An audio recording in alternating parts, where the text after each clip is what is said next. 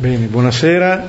Cominciamo questo incontro pregando insieme il Salmo 40, 39.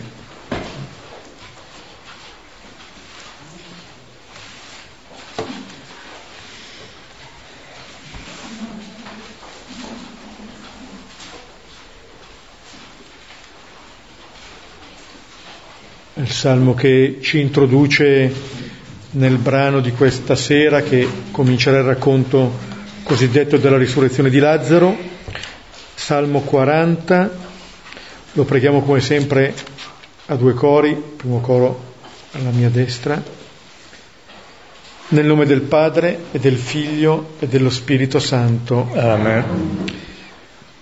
Ho sperato, ho sperato nel Signore ed Egli su di me si è chinato ha dato ascolto al mio grido.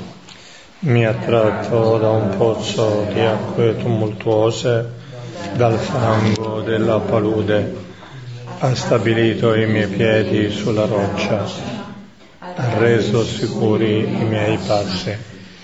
Mi ha messo sulla bocca un canto nuovo, una lode al nostro Dio Molti vedranno e avranno timore e confideranno nel Signore. Beato l'uomo che ha posto la sua fiducia nel Signore e non si volge verso chi segue gli idoli né verso chi segue la menzogna. Quante meraviglie hai fatto tu, Signore mio Dio quanti progetti in nostro favore, nessuno a te si può paragonare.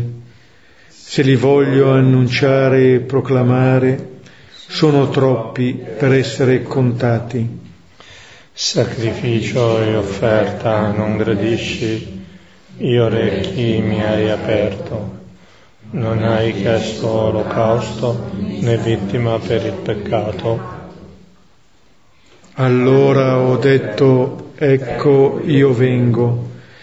Nel rotolo del libro su di me è scritto, Dio faccia la tua volontà, mio Dio, questo io desidero. La tua legge nel profondo del mio cuore. Ho annunciato la tua giustizia nella grande assemblea Vedi, non tengo chiuse le labbra, Signore, tu lo sai. Non ho nascosto la tua giustizia dentro il mio cuore, la tua verità e la tua salvezza ho proclamato. Non ho celato il tuo amore e la tua fedeltà alla grande assemblea. Non rifiutarmi, Signore, la tua misericordia il tuo amore e la tua fedeltà mi proteggano sempre. Perché mi circondano mali senza numero, le mie colpe mi opprimono e non riesco più a vedere. Sono più dei capelli del mio capo, il mio cuore viene meno. Degnati, Signore, di liberarmi Signore, vieni presto in mio aiuto.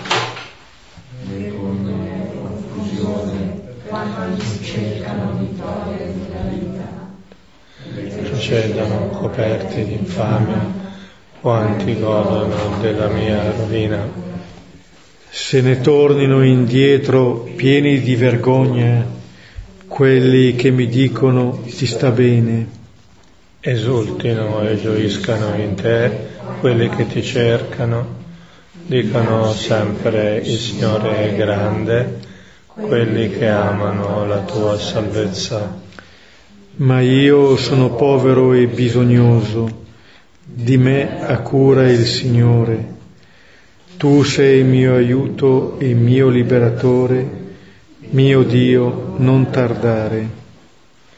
Gloria al Padre e al Figlio e allo Spirito Santo come era nel principio e ora e sempre, nei secoli dei secoli. Amen.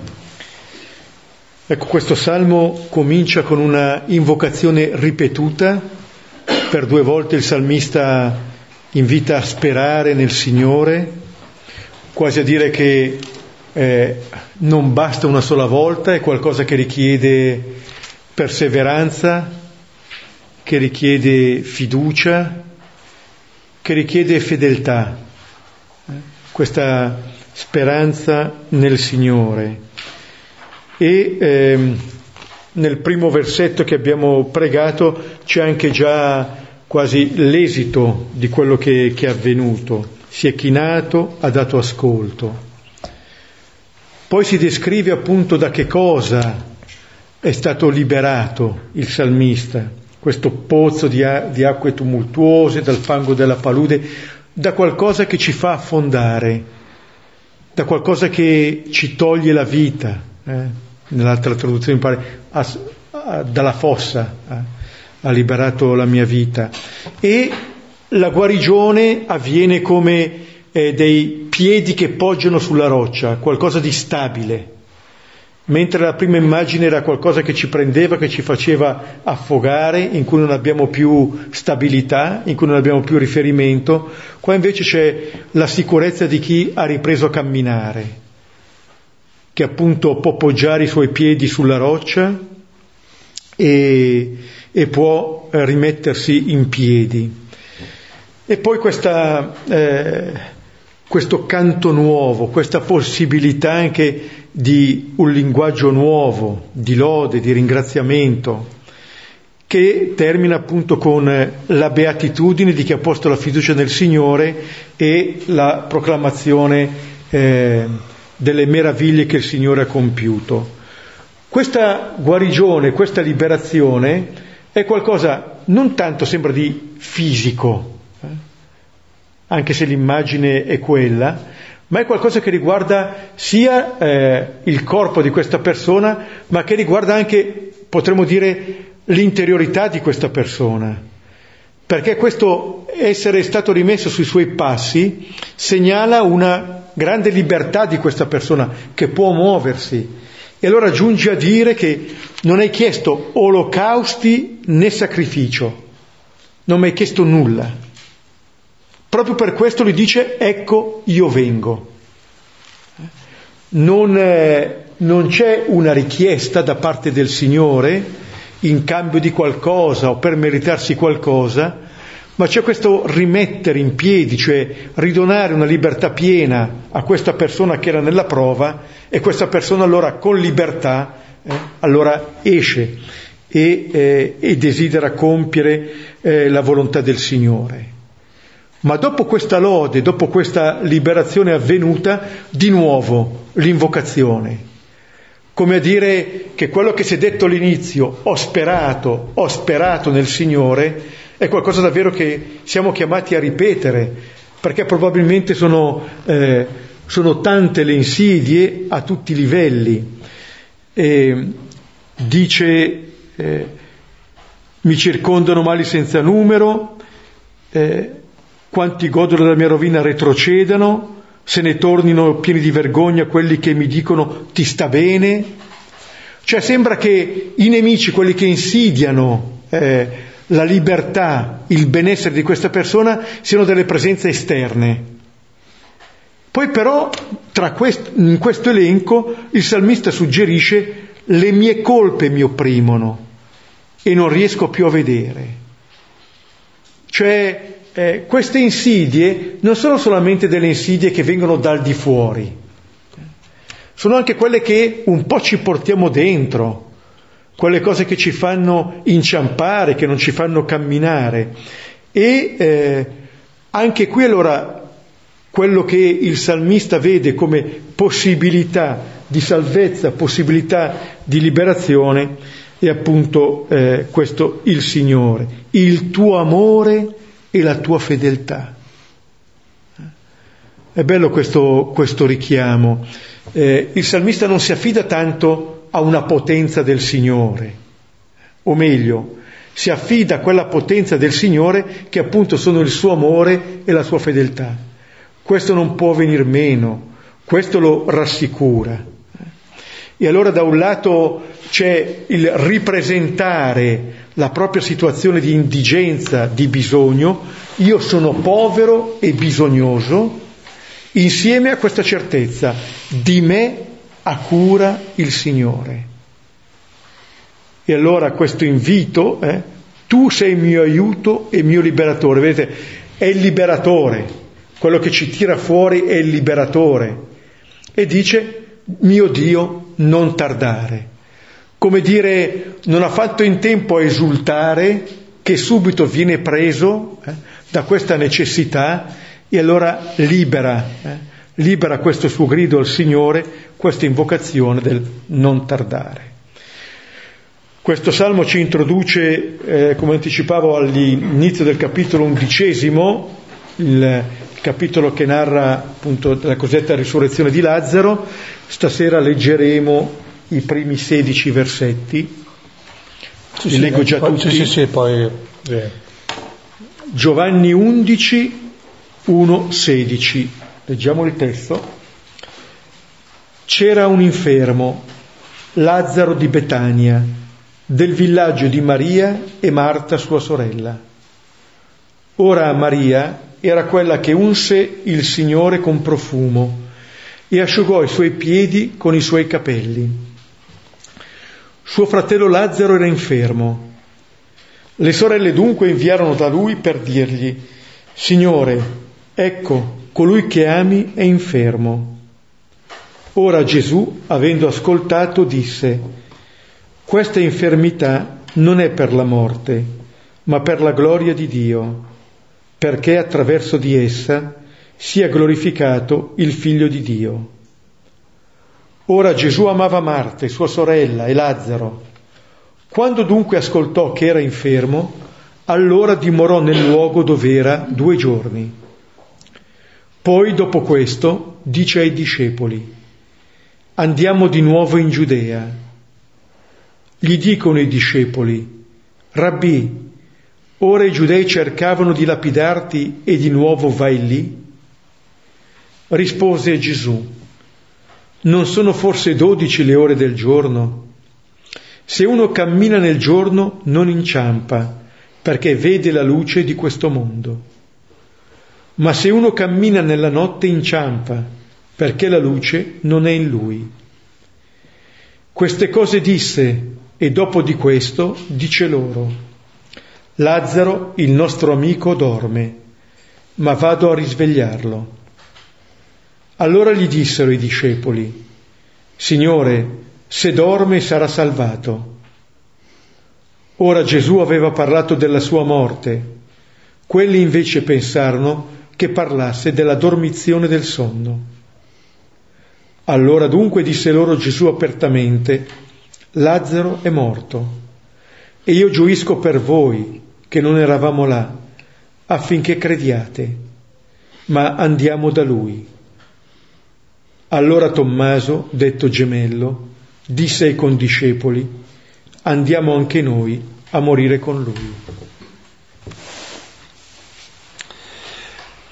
Ecco, questo è l'inizio di questo lungo, ricchissimo racconto della cosiddetta risurrezione di Lazzaro ehm, che ha bisogno di un po' di riferimenti prima di essere eh, commentato. Il primo riferimento è che ci troviamo ormai alla fine del primo libro del Vangelo di Giovanni. Abbiamo detto più volte, e lo ricordiamo ancora, che eh, il Vangelo di Giovanni lo possiamo dividere in due libri. Il primo libro, il cosiddetto libro dei segni, che eh, si articola attraverso dei discorsi, ma soprattutto attraverso dei, quelli che possiamo chiamare dei miracoli, cioè dei segni forti, dei segni che il Vangelo chiama anche le opere, di cui abbiamo ampiamente parlato negli incontri precedenti. L'ultimo grande segno che abbiamo analizzato è stato quello del, del cieco nato, liberato, perché finalmente possa vedere. E, e questo, questo della risurrezione di Lazzaro, possiamo dire, è un po' un segno ricapitolativo, no? che li, che li mette un po' tutti insieme attraverso l'esperienza eh, appunto della vita donata nuovamente a quest'uomo e troviamo la possibilità di camminare, la possibilità di nutrirsi, la possibilità di vedere, la possibilità di essere pienamente discepolo del Signore.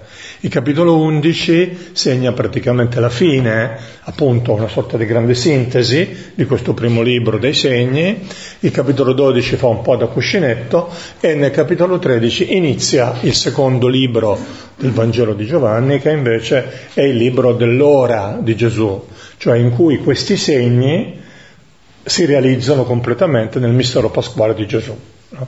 Sono come dei, come, dire come delle frecce, se vogliamo usare questa immagine, eh, che indicano dove dobbiamo guardare. Per capire questi segni, i segni ci aiutano a capire meglio il mistero pasquale di Gesù e il mistero pasquale di Gesù dà senso a tutti questi segni. Questa è la prima considerazione generale. La seconda considerazione generale è che appunto, essendo un po' un segno di sintesi, è anche particolarmente articolato al suo interno. È un testo molto costruito, molto ben costruito. È costruito attraverso, potremmo, potremmo quasi immaginare, una rappresentazione teatrale, al centro di questo racconto, anche se noi lo chiamiamo resurrezione di Lazzaro, in realtà non c'è Lazzaro, anzi Lazzaro appare da morto dall'altro, quindi insomma, grande, un grande ruolo in questo, in questo racconto. Ma se noi andiamo brevemente a vedere le parti, in cui è suddiviso questo testo, ci accorgiamo di chi è il vero protagonista. E allora potremmo dire così, che abbiamo una parte introduttiva, che è quella fino al versetto 6, che fa un po' da cappello generale, e qui abbiamo la figura di Lazzaro, qui si parla un po' di Lazzaro, si dice che Lazzaro è l'infermo amato, lo vedremo fra un attimo. E poi abbiamo un, un, una prima scena, no? E questo è come diciamo, l'overture, se volete, dell'opera, si apre il sipario, sulla prima scena noi troviamo Gesù insieme con i discepoli. Questo dialogo, che come spesso capita non è così fluido, eh, che è quello che poi considereremo quest'oggi. Finito questo dialogo, quindi fino al versetto 16, dal versetto 17 abbiamo una seconda scena quindi cambiano i personaggi sulla scena, non ci sono più i discepoli, o meglio, ci sono, ma sono come in, appunto nel, nel retro, in, in, in, seconda fila, eh, mentre avanti appare la figura di Marta accanto a Gesù. Quindi la prima scena i discepoli con Gesù, la seconda scena Gesù con Marta. La terza scena vede invece, questo, questo succede fino al versetto 27 eh, la terza scena parte dal versetto 28 e abbiamo un nuovo cambio di personaggio. Accanto a Gesù questa volta ci sarà Maria. Maria e i giudei. Eh? E quindi siamo arrivati alla terza scena, eh, questa scena piuttosto ampia, eh, fino al versetto 37 e poi dal versetto 37 dal versetto 38 eh, fino alla fine della, di, questo episodio, l'incontro, così se volete anche possiamo mettere tra virgolette, con Lazzaro. Gesù e Lazzaro. Allora vi accorgete che qui c'è un protagonista. Il protagonista di questo racconto è Gesù. È Gesù che è al centro della scena. È Gesù che eh, appunto eh, sintetizza in questa in questo suo modo di essere e di fare tutta la rivelazione della sua vita che ha fatto fino a questo momento. E Giovanni, magistralmente, veramente con un colpo di genio anche letterario, è capace di eh, condensare in un racconto una rivelazione così potente, così intensa. Perché dico questo? Perché alle volte noi rischiamo di dare una lettura un po' veloce non voglio dire superficiale perché non, non mi permetterei mai di una cosa del genere, però un po' veloce di questo racconto, no? Cioè è la storia, potremmo dire, di quello che ha trovato il santo in paradiso, no?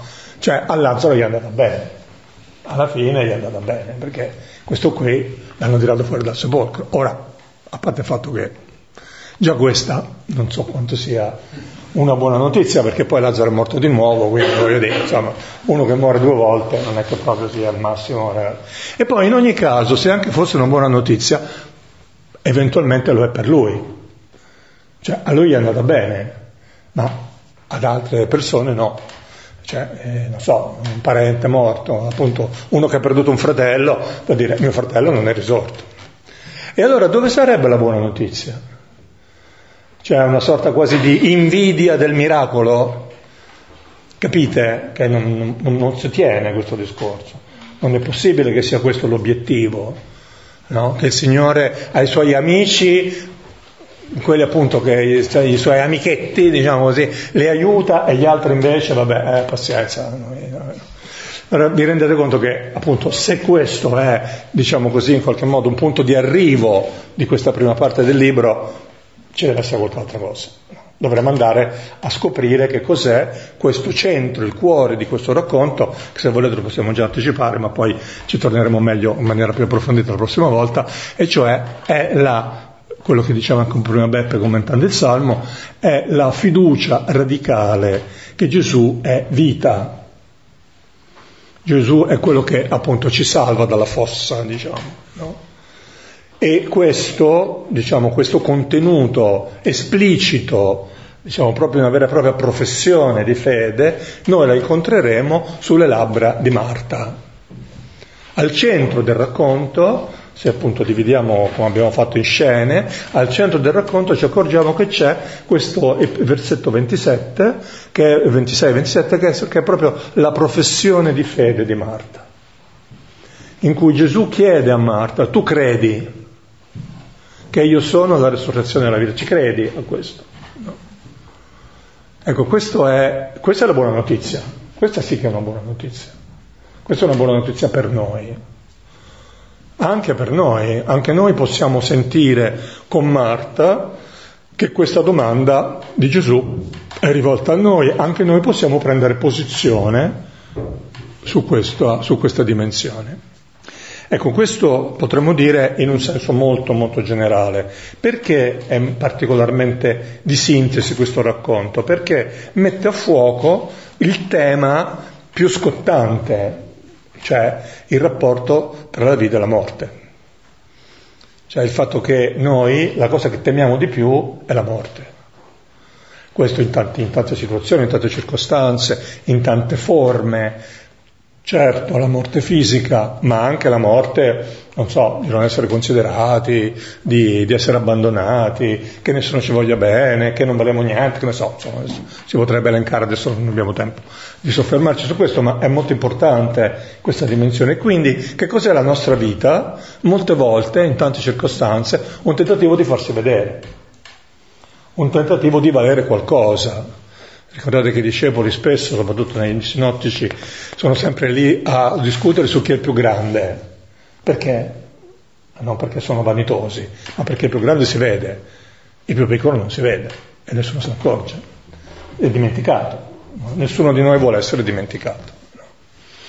La cultura, la storia dell'umanità è molto diciamo, segnata, per non dire determinata, in realtà, proprio da questa dinamica, dalla dinamica di sfuggire dalla paura di non valere, cioè dalla paura della morte, come una sorta di eh, categoria complessiva che ci permette di comprendere l'insieme dell'umano.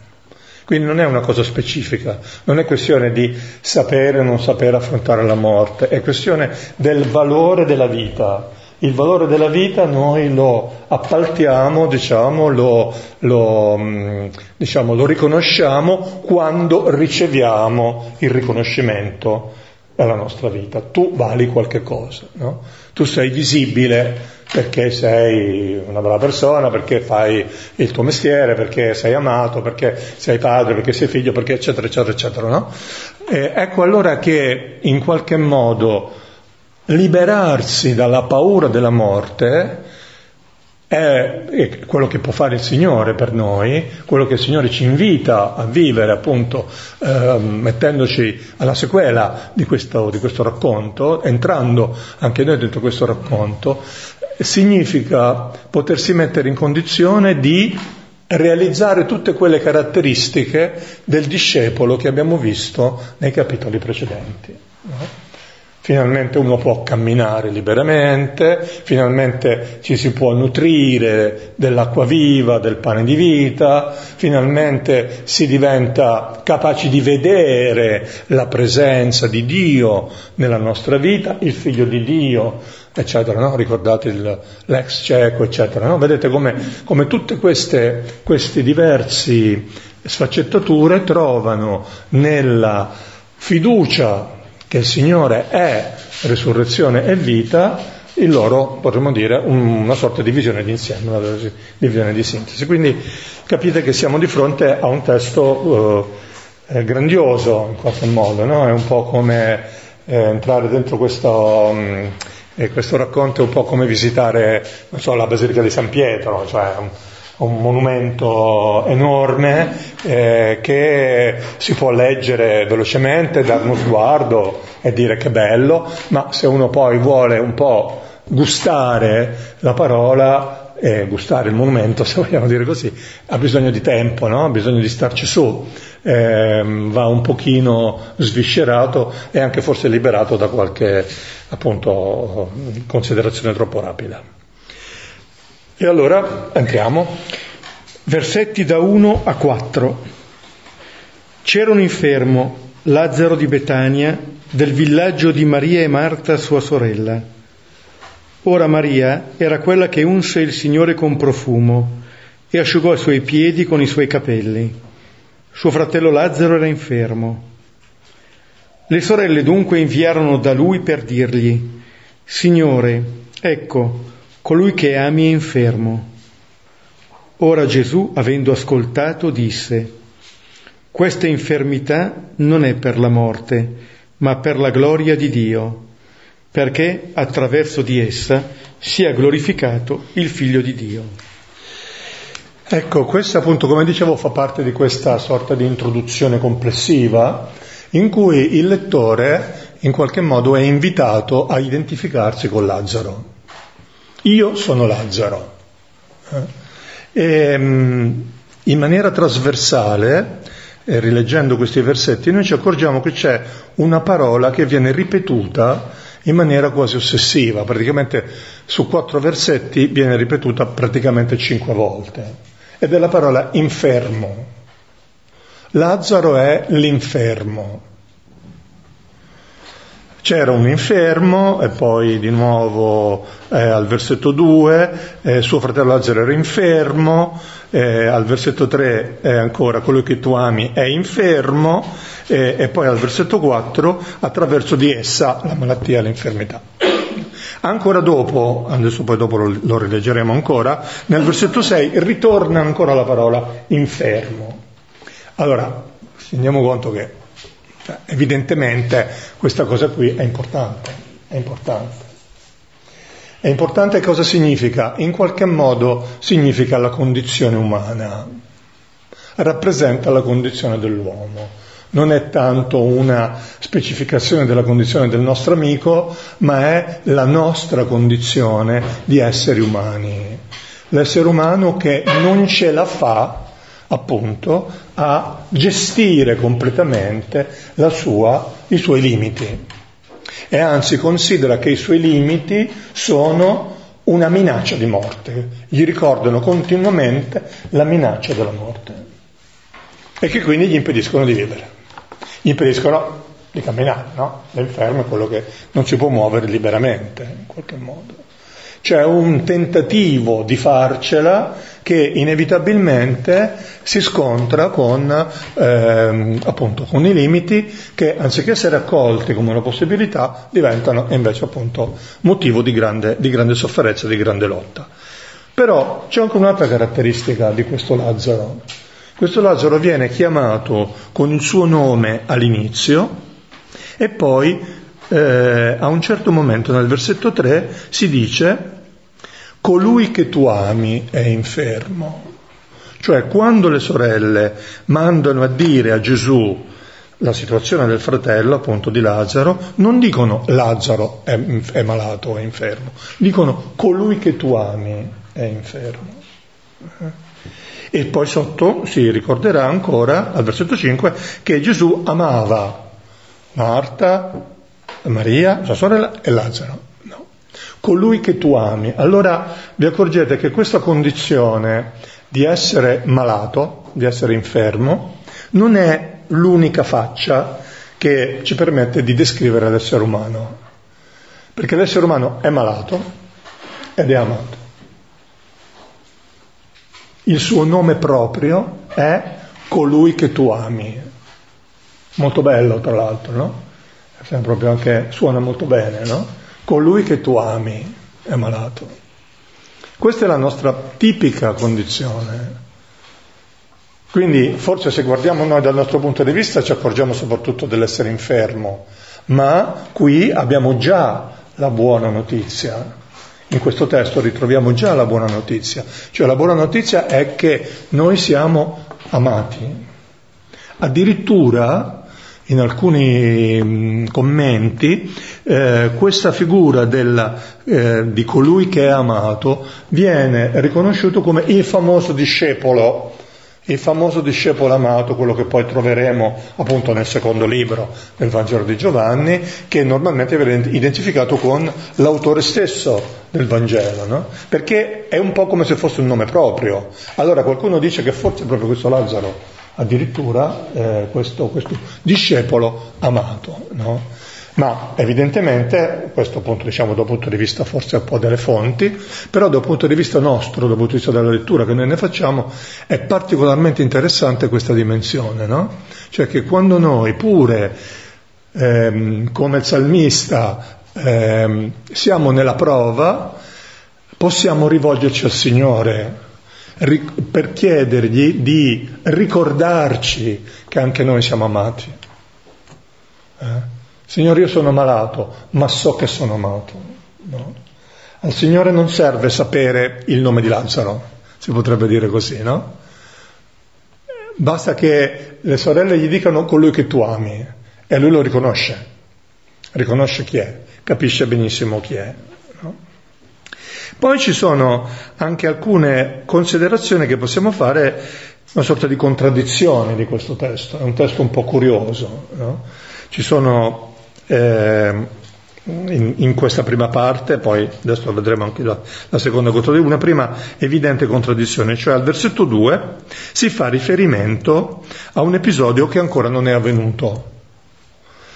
Il versetto 2 dice Maria era quella che unse il Signore col profumo e asciugò i suoi piedi con i suoi capelli.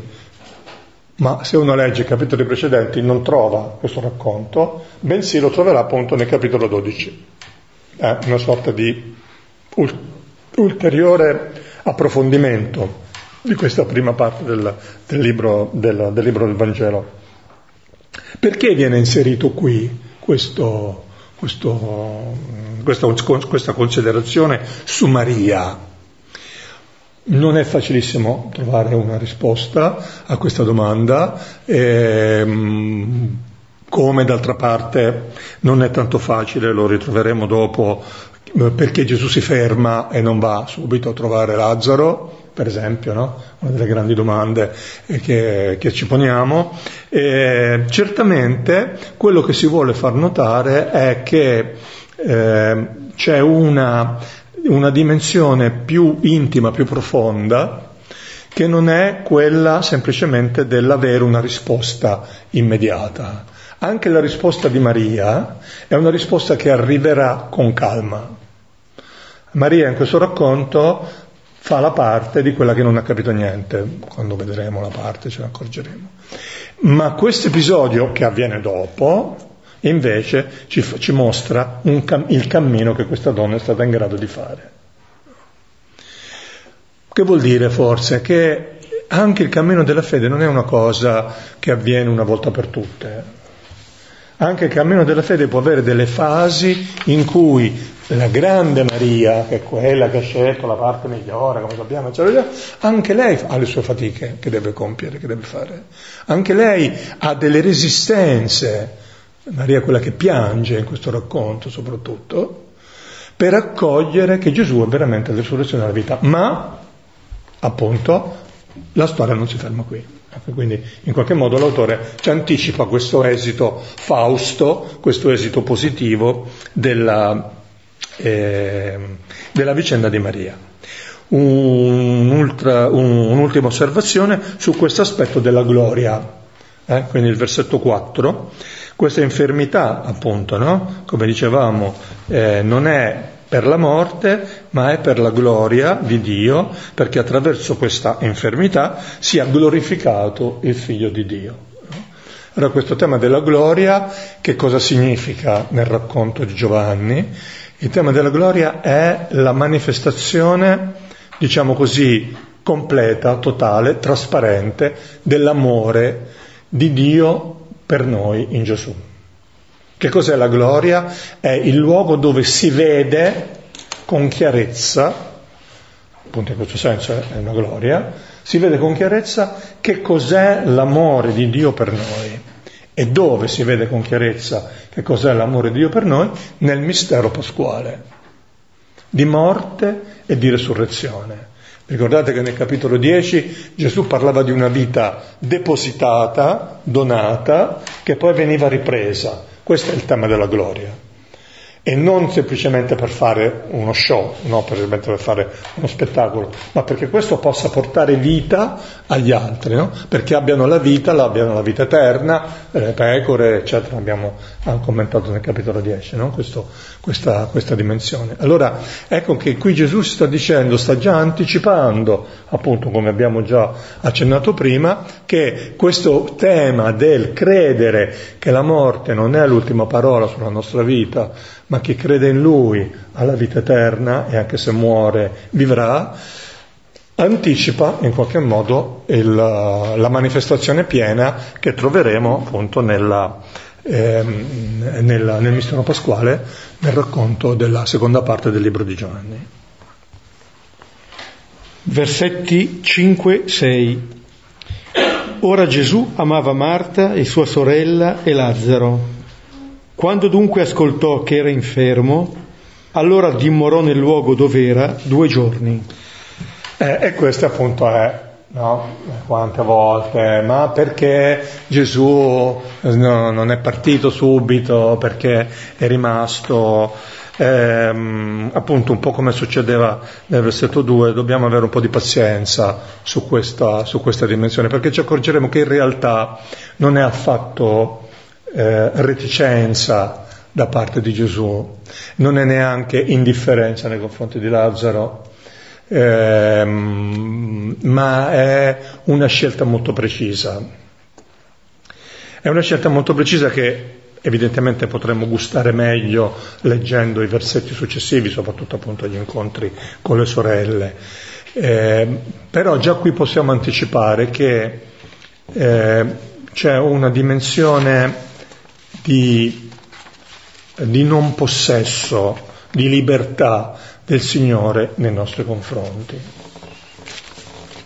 Cioè Gesù vuole che noi siamo veramente vivi, non un po' vivi,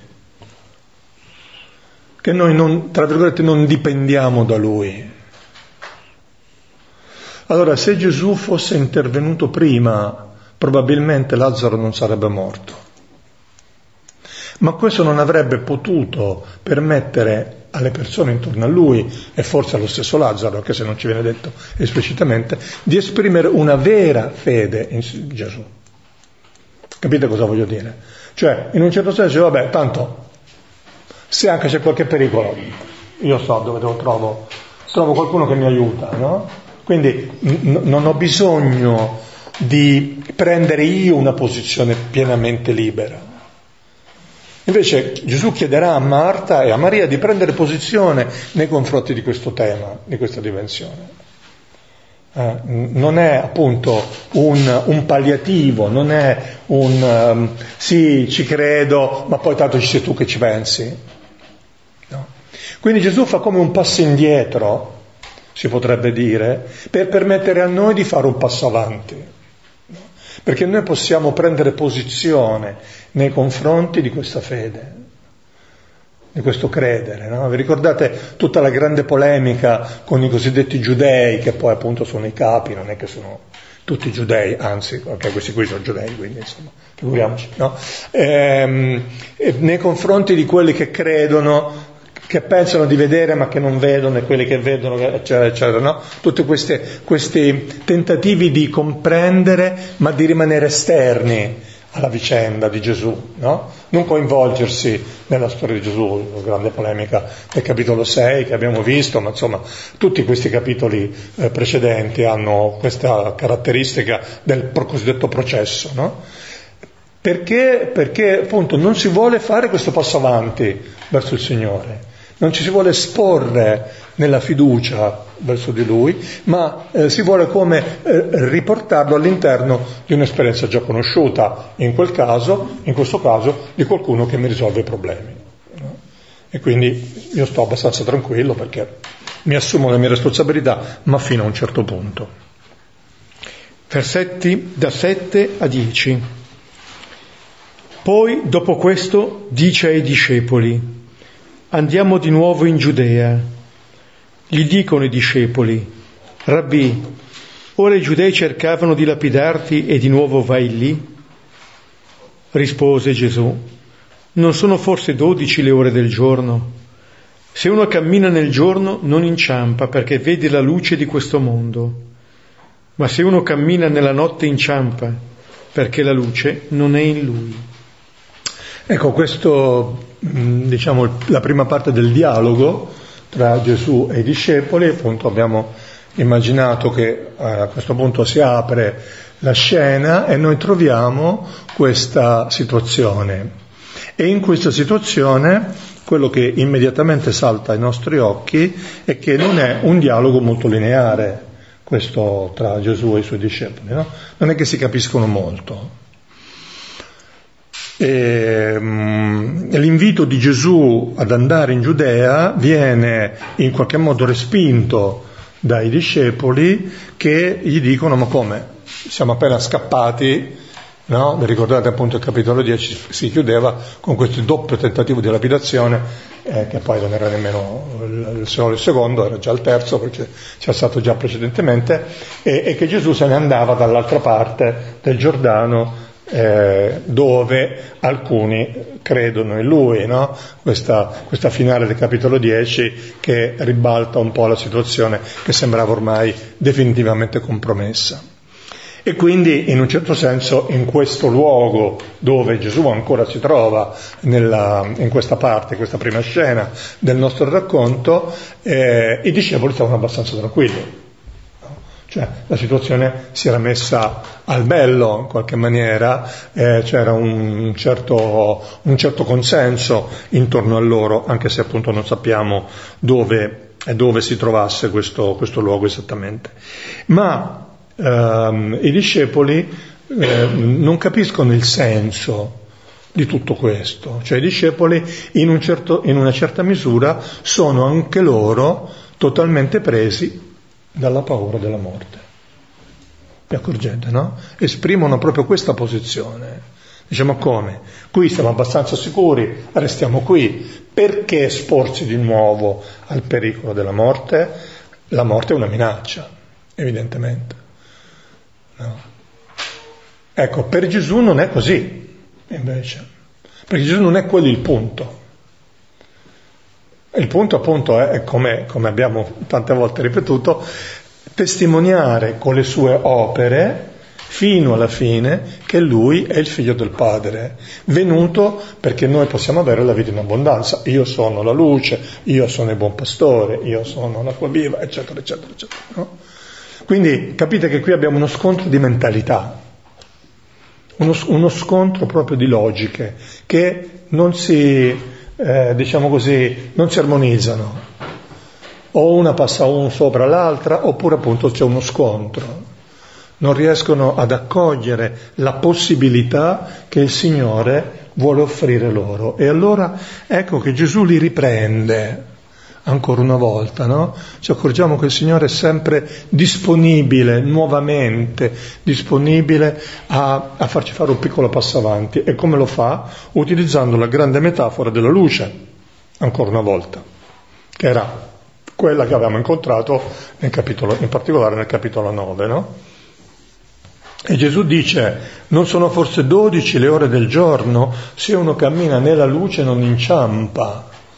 Eh, camminiamo nella luce, lasciamoci, lasciamoci pulire gli occhi, no? liberare gli occhi perché possiamo vedere dove il Signore ci vuole condurre, a quale vita il Signore ci vuole condurre.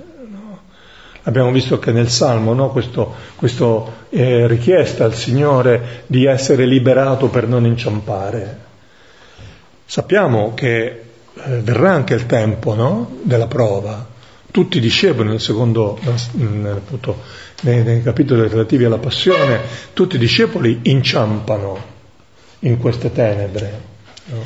Ci sarà un momento in cui la luce sembra oscurarsi definitivamente, con la morte di Gesù.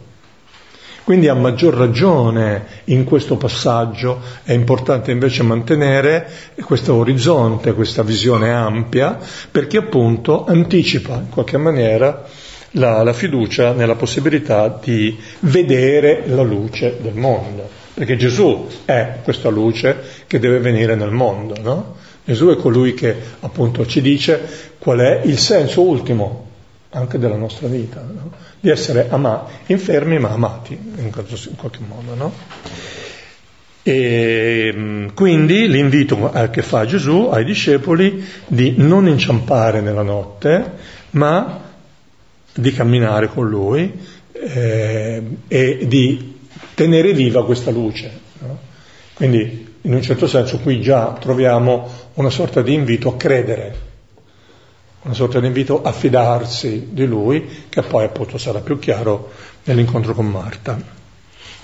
Solo appunto con quello che diceva Stefano adesso che mette in relazione proprio questa decisione di Gesù di andare in Giudea, che vuol dire per lui poi andare verso la passione, come segno di non aver paura di quello che lo attende, rispetto a quello che diceva prima appunto sulla paura della morte, qua proprio è la persona libera che, eh, che coinvolge anche gli altri in questo suo cammino. Versetti 11-13. Queste cose disse e dopo di questo dice loro, Lazzaro, il nostro amico, dorme, ma vado a risvegliarlo. Allora gli dissero i discepoli, Signore, se dorme sarà salvato. Ora Gesù aveva parlato della sua morte quelli invece pensarono che parlasse della dormizione del sonno. Vi accorgete, no? Continua questa, queste incomprensioni, questa, questa lo, queste logiche che non si incontrano.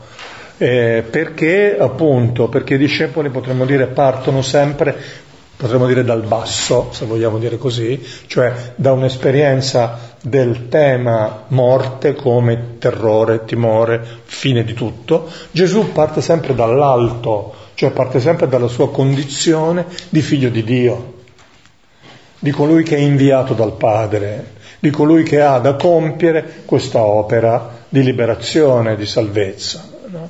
Quindi sono proprio due, due mentalità in qualche modo stessa, quello stesso scontro che nei capitoli precedenti riguardava i giudei e Gesù, qui lo troviamo tra Gesù e i suoi discepoli, che non riescono a, ad avvicinarsi abbastanza al Signore. C'è uno schermo che li blocca, c'è come una, una sorta di pregiudizio radicale nel fatto che Gesù può veramente rompere queste catene della morte non ci credono tanto. Sì, sarebbe bello, però, però in realtà, no? capite che siamo noi questi, no? Siamo anche noi tra, tra quelli che mh, mm, ecco, no, vorrebbero che il povero Lazzaro, sì, no, ma in realtà non è morto, se, se dorme si salverà perché il sonno è la migliore medicina, no? come si dice, insomma. ecco, la, la, leggiamo un po' così, no? la, ce la semplifichiamo un po' perché? perché in realtà siamo ancora completamente presi invece da questa dinamica, da questa dinamica di, di terrore eh, proprio di, di, paura radicale, di paura radicale della morte. No? E notate le parole di Gesù che sono bellissime, appunto Lazzaro, il nostro amico.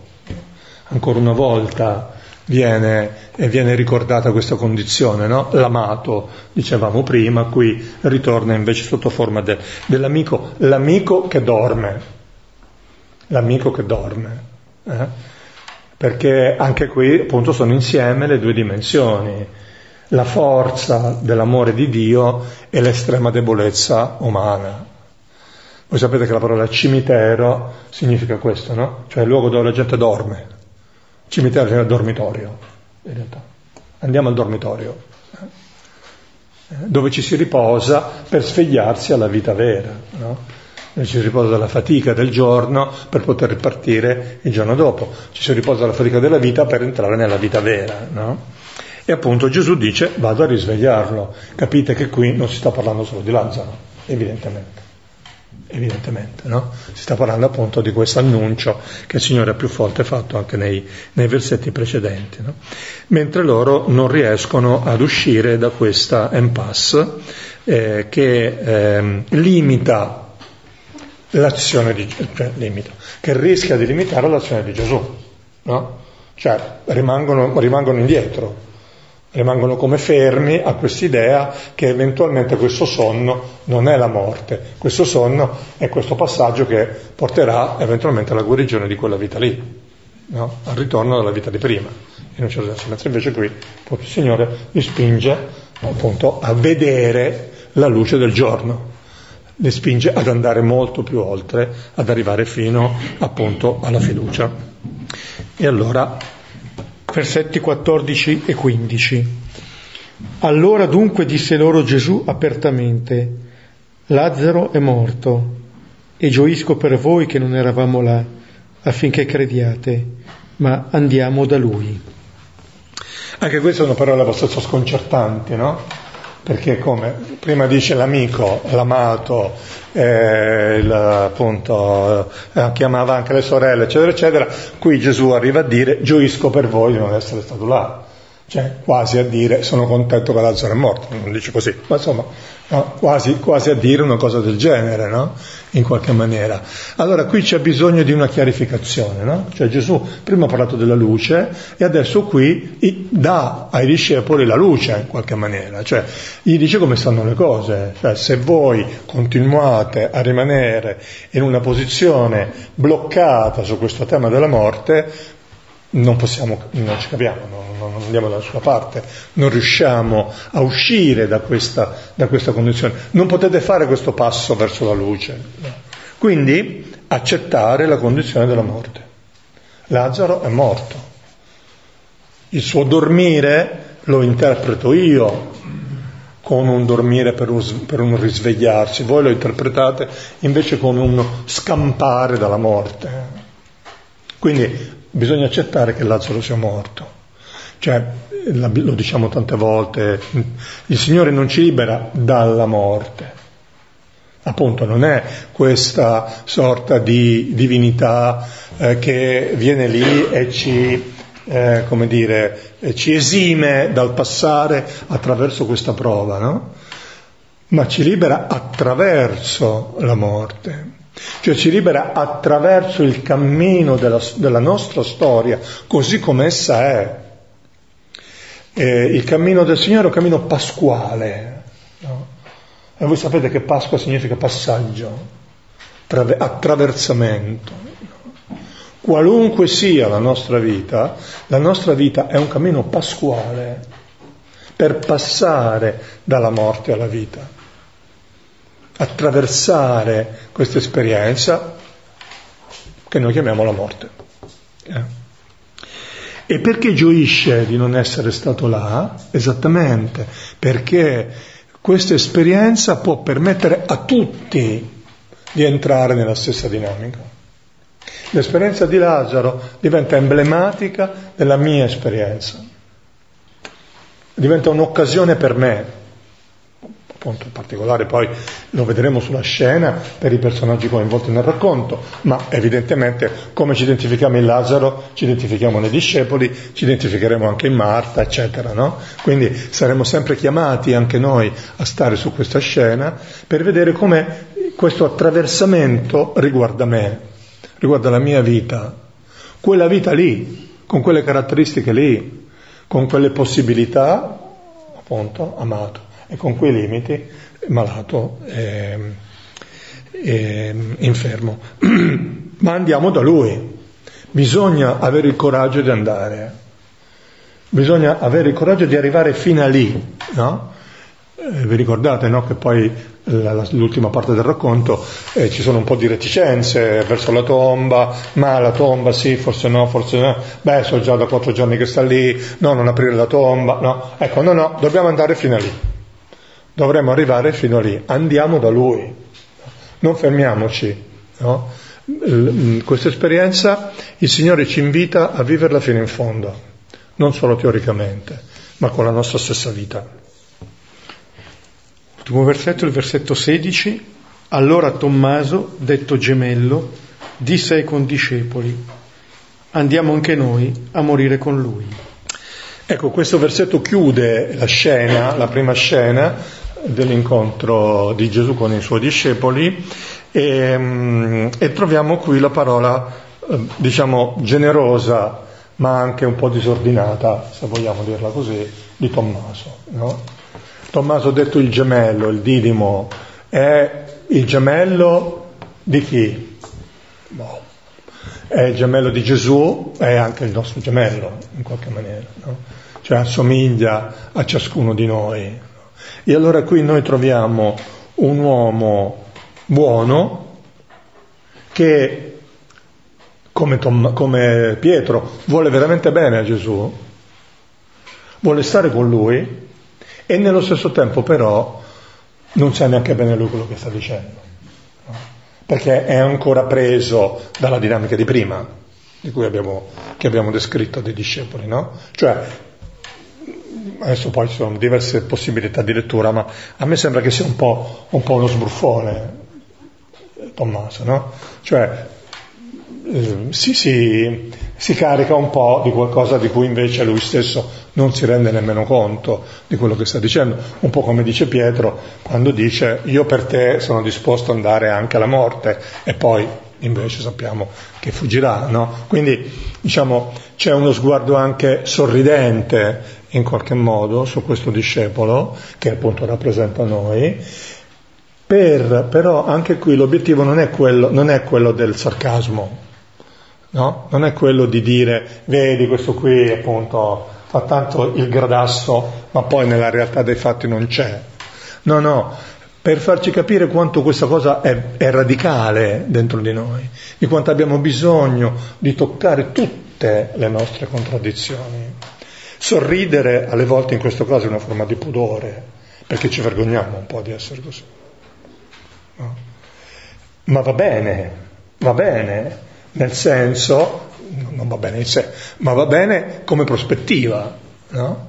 Cioè nella prospettiva di uscire da questa logica, che in fondo rischia di essere sempre un po' autoreferenziale alla fine, e invece di fidarsi veramente. Vedete come ritorna sempre questa dimensione e quindi come anche questo diventa un annuncio di una buona notizia per noi. Ci fermiamo, rivediamo il brano e condividiamo.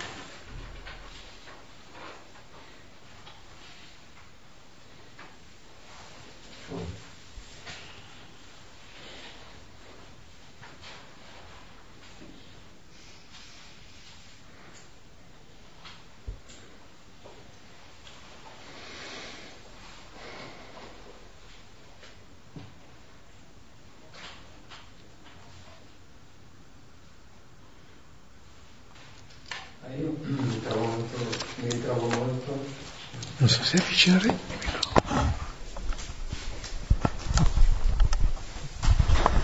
nel, nei panni invece di, di, di, Tommaso perché quando vengo alle lezioni sono, esco molto carico.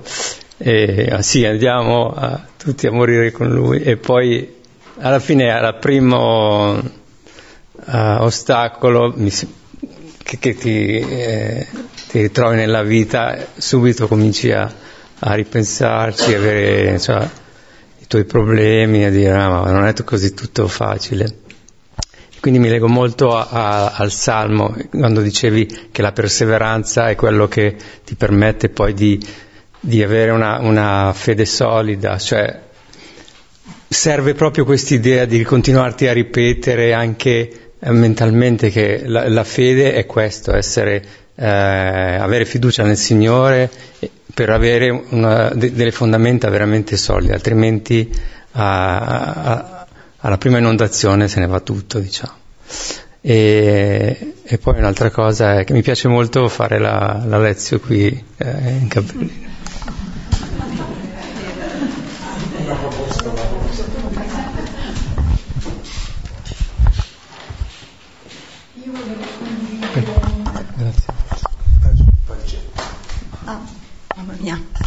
No, un po' mm, una risonanza dentro di me, no? Essermi vista un po' in questo dualismo che c'è dentro, no? Eh, di questi personaggi, no? Eh, la fatica del cambiamento, no? Perché il cambiamento porta una fatica, no? Il uh, accettare che le cose non siano proprio come, come le vedo, come le penso, come le ho imparate o come penso che dovrebbero essere. E, mm, e poi mm, da subito ho pensato a Pietro, quindi quando l'hai nominato alla fine, perché in Pietro però ho visto anche quella parte più bambino della fiducia che invece ha, quel lanciarsi quando dice eh, per te verrò ovunque, no Signore mettiti dietro a me, no? Poi effettivamente non ce la fa, no? Però in quel suo gesto di buttarsi c'è un po' quell'innocenza, cioè io vedo un po' quell'innocenza del bambino che ha quella fiducia del salmo, perché il bambino ha fiducia, si lancia. L'uomo pensante invece è quello che ha un po' meno fiducia perché si basa più sulle conoscenze, quindi è un po' questo aspetto.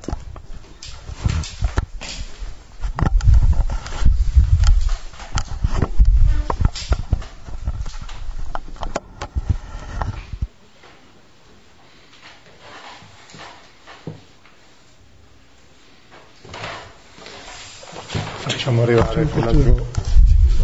Sì, sì, sì.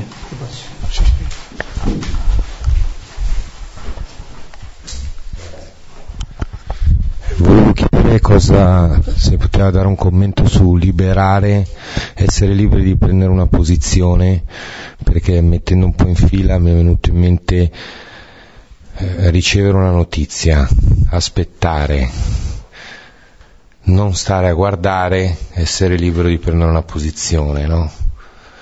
Cosa vuol dire essere liberi di prendere una posizione? Questo.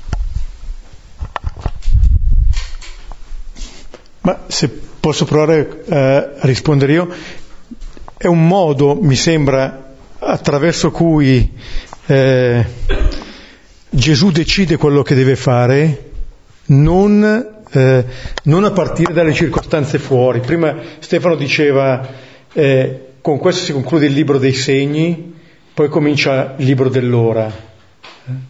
È, è Gesù che decide l'ora. Come dire, qua quando dice andiamo, andiamo in Giudea, lui ha deciso l'ora, perché quella di, di, libro dell'ora sarà esattamente l'ora della sua passione. No? Allora la libertà non è tanto che schivare le cose, ma il, la posizione che uno prende non dipende da, da quello che, vi, che, accade fuori. No? E, la, e, penso sia costato a Gesù, eh, diciamo, certo senso, rimanere lì, no? sapendo che quello che ama sta morendo. No? Ma è proprio perché forse sta guardando oltre, questo dimostra una sua libertà, la sua presa di posizione, poi non so se.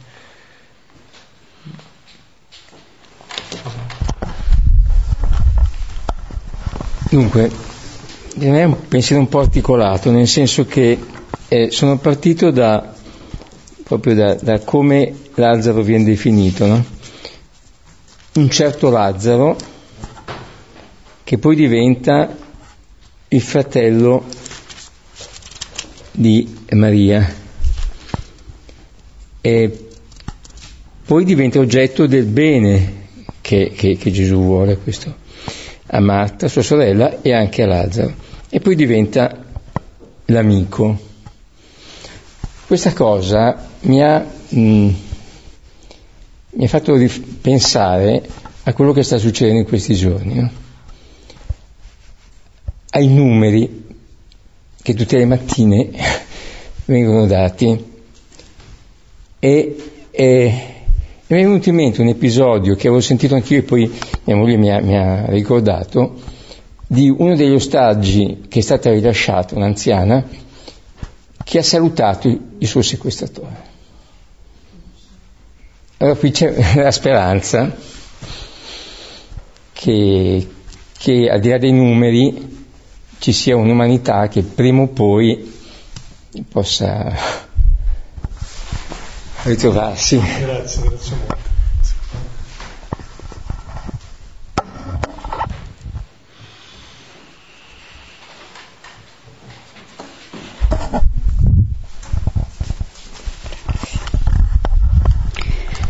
Eh, mi è piaciuto molto, è solo una risonanza, quello che ha detto che il cammino della nostra vita è un cammino pasquale.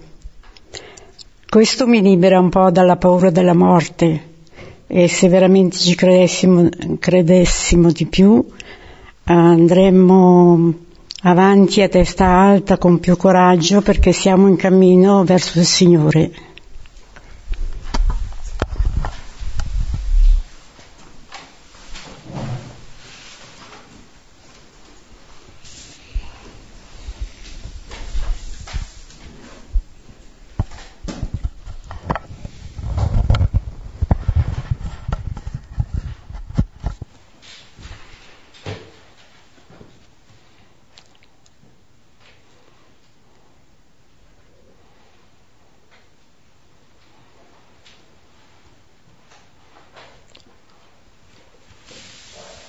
Possiamo concludere pregando insieme.